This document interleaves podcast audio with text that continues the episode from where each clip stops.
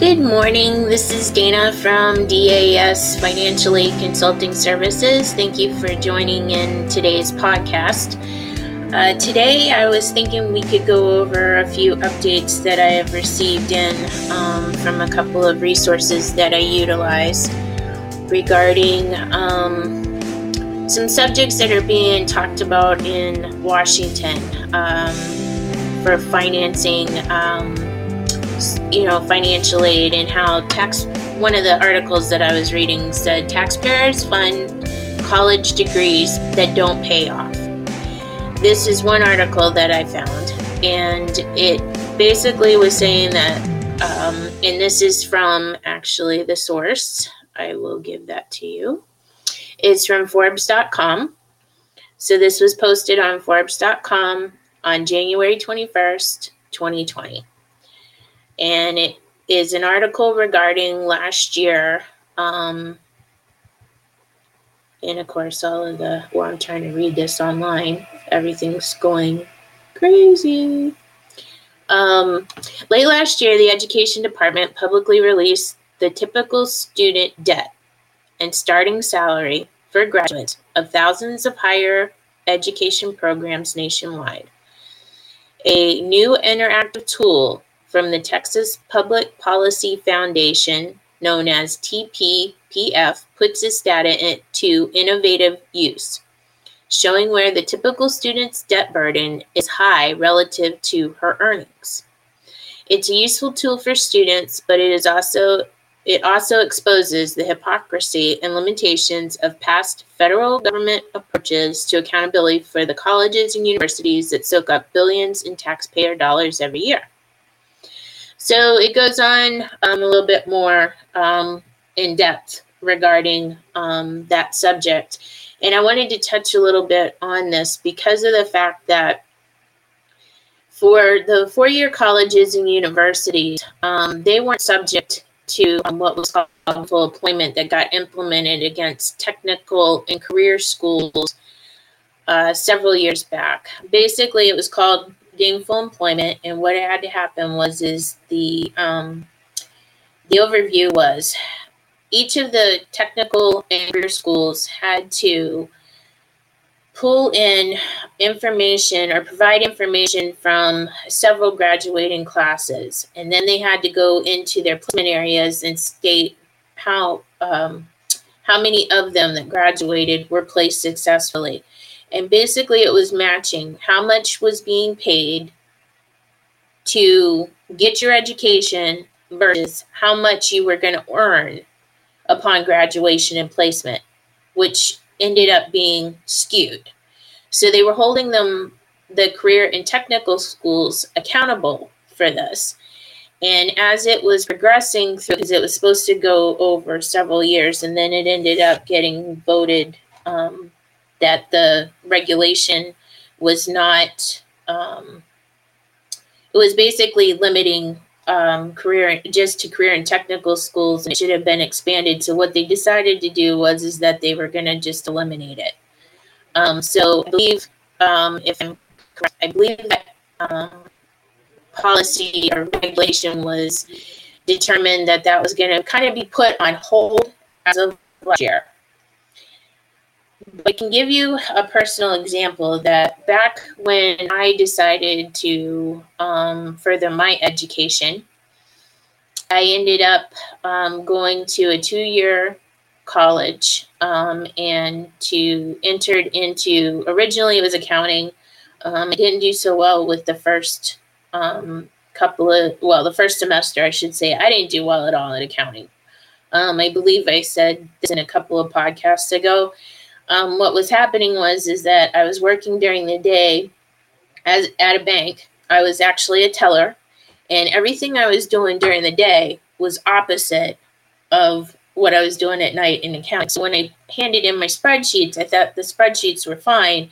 And then I'd end up getting them all marked up, and my teacher would talk to me, and I just was so confused. Um, so having being that confused, and I didn't want to like stay in confusion and I didn't want to feel like I was a fish out of water, I uh, kind of looked into paralegal studies and ended up transferring from the accounting program into paralegal studies, which ended up being a better fit. But while I was going to school, I was still working full time. So technically, the two years it didn't take me two years. It took me more like four years to finish my my degree, my certificate degree. And during that time, I realized that the amount of money I was spending was in what they were telling me I was going to earn when I did get a job. It didn't didn't compute. The high paying jobs for my area were down in the city of Boston. And um, for most of us that live on the I 95 corridor, especially here in New England, and also those of you in the mid Atlantic, let's put it out there. It's just a real, in Atlanta, we're going to put Atlanta in there too. It is, commuting is ridiculous. And so I did not want to have to end up having to commute, and I knew I wasn't going to relocate. So I did end up getting a couple of jobs up here, but they nowhere paid near the amount that what my place, my career office and placement area of the college I was attending told me. They were telling me I could, uh, upon entry, I was going to earn like $50,000. That never happened. It, it never happened. And part of what they were also including, and you also need to make sure that you're understanding this, when you're hired by somebody um, and they tell you whether it's hourly or salary, you also have to remember what the benefits package is, is that they're providing to you, that, because that is included in what your salary is. Um, that was a lesson, and nobody told me that. Nobody taught it, and I had to learn it on my own. And um, that was a, a useful tool that I could have utilized way back in my early start date of my career for negotiating. Um, that was something else that was never taught in school was how to negotiate a salary. Um, and as we all know, um, I am just going to put it out there that um, as a woman trying to get into a career field versus a man, you're already just because you're a woman, you are not going to be paid the amount that the man is going to get paid.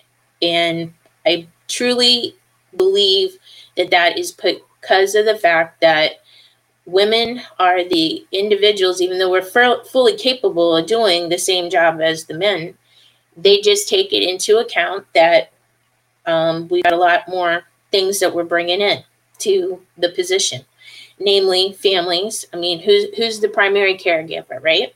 So usually the primary caregiver in the household is typically the woman. I know things are changing and maybe there's a lot of dads out there that are now stay at home dads, and I totally get that.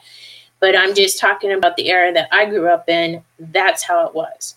Um, and that's how it was thought. And now things are changing, which is great. And I hope they continue to change so that we're on an equal platform. But not to get off the subject, I just am putting out there, though, that um, there again, we've gone over that taxpayer money is what funds education grants and education loans, as well as sc- some scholarships. So um, when you're you're talking about spending upwards of $250,000 on a four year school and you're coming out with just a bachelor's degree, and that bachelor's degree may be in communications, and you have no idea where you're going to go with that communications, like you're just trying to get a job, you're trying to intern, and as an intern, you're not making money. They're, they're, they're going to be utilizing you to see what you have to, and that's part of the, um, filtering out of the candidates that are applying for those jobs. So, and I have no idea um, nowadays, um, like I said, $50,000 was the target that they told me I was going to make, and that was back in 1996. And I'm going to tell you again that that has never happened in my career. When I was a paralegal, it never happened. And uh, in my new job or the other job that I had, um, what was marked to me to be salary uh, never happened. Uh, I was told that I was going to get retirement benefits. The retirement package never happened. Um, so again, when you're shopping for schools, and it's going to be your responsibility to pay the debt that you're incurring, you need to make sure that the school that you're shopping for, you're to get what you're going in, what you're purchasing. It's kind of, yeah, it's kind of like purchasing a car. You want to spend 25,000, 30,000, and I know it's upwards now on a vehicle with all the bells and whistles. You want to make sure that all the money that you're spending on that vehicle, that vehicle is to run and all the bells and whistles are to work. So, um, just it, again, as we've discussed in several other podcasts, um, just be careful when you're shopping. And now that um, there's a lot of schools out there that do have what they call shop sheets, and they're going to tell you exactly how much you're going to be spending on your education. However, what I'm trying to say is, is that they also are going to tell you that you're going to be making X amount of dollars projected wise when you get out of school with your degree. And that's where you need to be savvy and make sure that they're not telling you that you're going to make this amount and then you find out in reality that it's not that amount of money. So you need to add that to your little um, search mission, if you will, uh, regarding uh, when when you're trying to pick a school. Um, the other thing that I've talked about too um, briefly when we're we're going into um, our different episodes of the podcast that I have indicated that it is a good idea if you can have a side job that um, you do have a job while you're in school. And I know that some people are just like, oh no, that's that can't happen because I've got this, that, and the other thing. Well, to be honest with you, that helps you manage your time it helps manage your time and it also gives you an idea of what it's like to be out there in the working world. So that you you know not thinking it's all flowers and and and you know it's not roses and then you find out that you know it's not what you thought it was going to be. And uh, a lot of times that's what happens when you go to school. You go in and you get your degree and then you graduate and you find a job and uh, finding the job usually is the toughest part. And then when you do find your job um, it just again isn't exactly what you thought it was going to be. So um, just again just make sure that you're doing your due diligence to yourselves uh, with regards to um, shopping for schools and uh, what you're going to get for your money uh, the other article I wanted to point out that I um, also came across this week was posted in the Washington Post. And uh, it was basically the title of the article is Political Vendettas Against Career Schools Hamper Access to Necessary Programs. Now, career schools, um, during the time that I have been a financial aid advisor, that that has been my primary focus, and that's just because the company that I work for um, is a um, third-party servicer for career and technical schools across the country. The majority of the schools that are serviced are um, in professions for, for, professions, I should say, um, such as automotive um, there are some that are a lot of HVAC. Uh, we've got cosmetologists. Uh, there are massage therapists. Um, and uh, electricians, uh, medical assistants, lab assistants. So those kind of career paths are the are the ones at the schools that I've um, seen um, as my uh, regular job. Um, but having said that, a lot of times the focus isn't on career schools. And to be honest with you, career schools are where it's at right now. Um, career schools teach you a trade, whereas some four year colleges aren't necessarily teaching you a trade. They're just, you're, again, I'm going to use the example of communication degree or English literature. Um, you know, those aren't exactly teaching you actual skills for for for an individual that um, you know are, you're paying say fifty thousand dollars to learn how to cut and color hair. Well, that cutting and color hair and that fifty thousand dollars that you're spending to learn how to do that and getting the certificate and then down the road you're going to have training you can literally go and put a shingle out and open up your own shop and be your own hairstylist and your own entrepreneur if you're majoring in communications or you're majoring in an english lit where are you going to put shingle um, and you know you're looking to go for a company now having said that technology these days you know as far as communications go you can do what I'm doing right now. You can, you know, put out your own podcast on a topic and who knows, it'll end up taking off and you'll be all set. But I'm just trying to get at the fact that, you know, career schools um, should have never gotten a bad rap. And I know, again, going back to when I was growing up, um, career schools weren't promoted. It, and it was kind of like, um, so it was the four year colleges and if you didn't get into the four year college or you know it's your senior year of high school and everybody's telling you where they're going to go those that did get to get get into college um, and if you didn't get into college which was me i'm just putting it out there it was me um, i applied to three schools um, two one of which i did get in uh, get accepted but my parents could i couldn't afford it my parents couldn't afford it um, and uh, so I didn't end up going to college right off. Um, but you kind of, I was kind of feeling left out because, you know, after you graduate and you get out of your high school and now you're in this, in the big world, you know, it's like, well, what are you going to do now? And um, at 18, 19 years of age, um, trying to figure all that out is, uh, is a pretty heavy burden if you don't receive the guidance.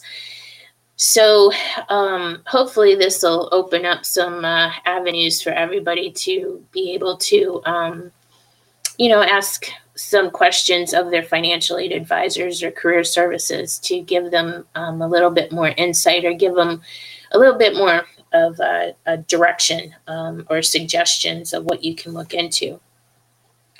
Um, but as far as uh, career and trade schools, um, if you are looking into them, I do suggest that um, you do go for it and, and again do your uh, if if you want to be an electrician, go be an electrician because again, you're going to get the education and you're also going to have the skill and then you can go and either work for a company a group of electricians you can become a master electrician.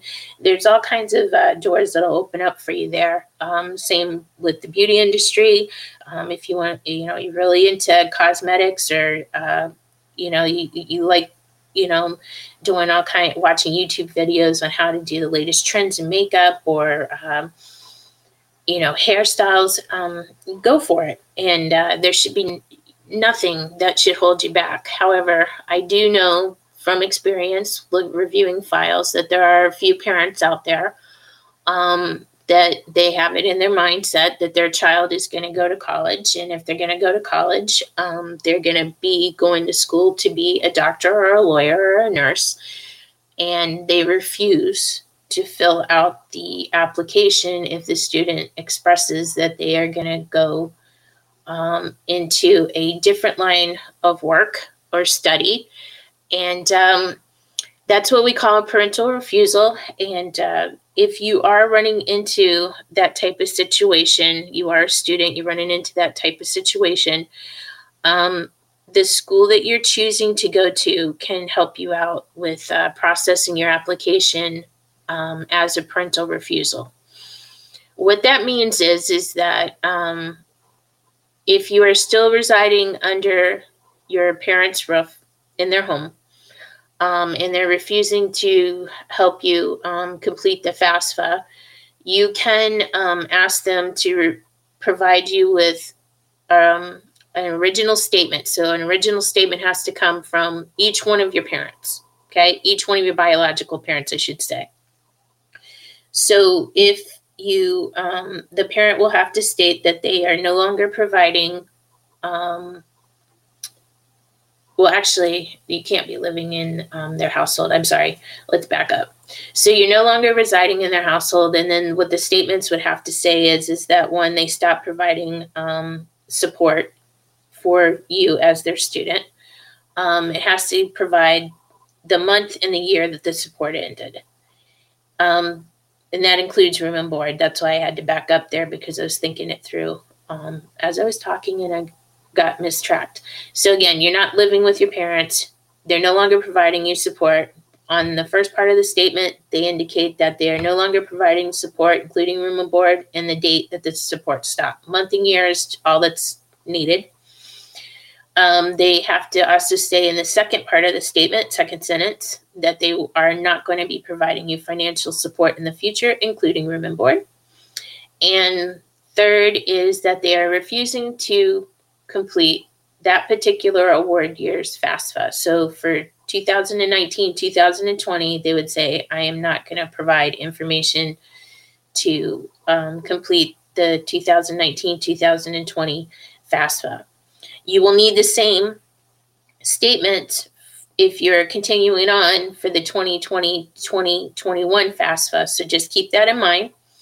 Once you have those statements in hand, you can give them to the financial aid advisor. They'll add it to your file. And then when they process your file, this is the caveat.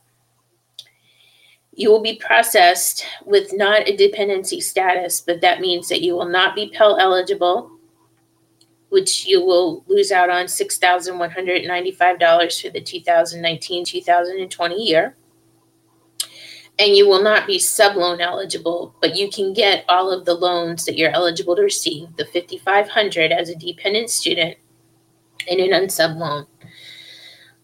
So just keep that in mind that that is a diff is a way kind of a workaround if you have some parents that aren't on board with you becoming a cosmetologist or a barber or whatever field you want to go into that they're not too keen on.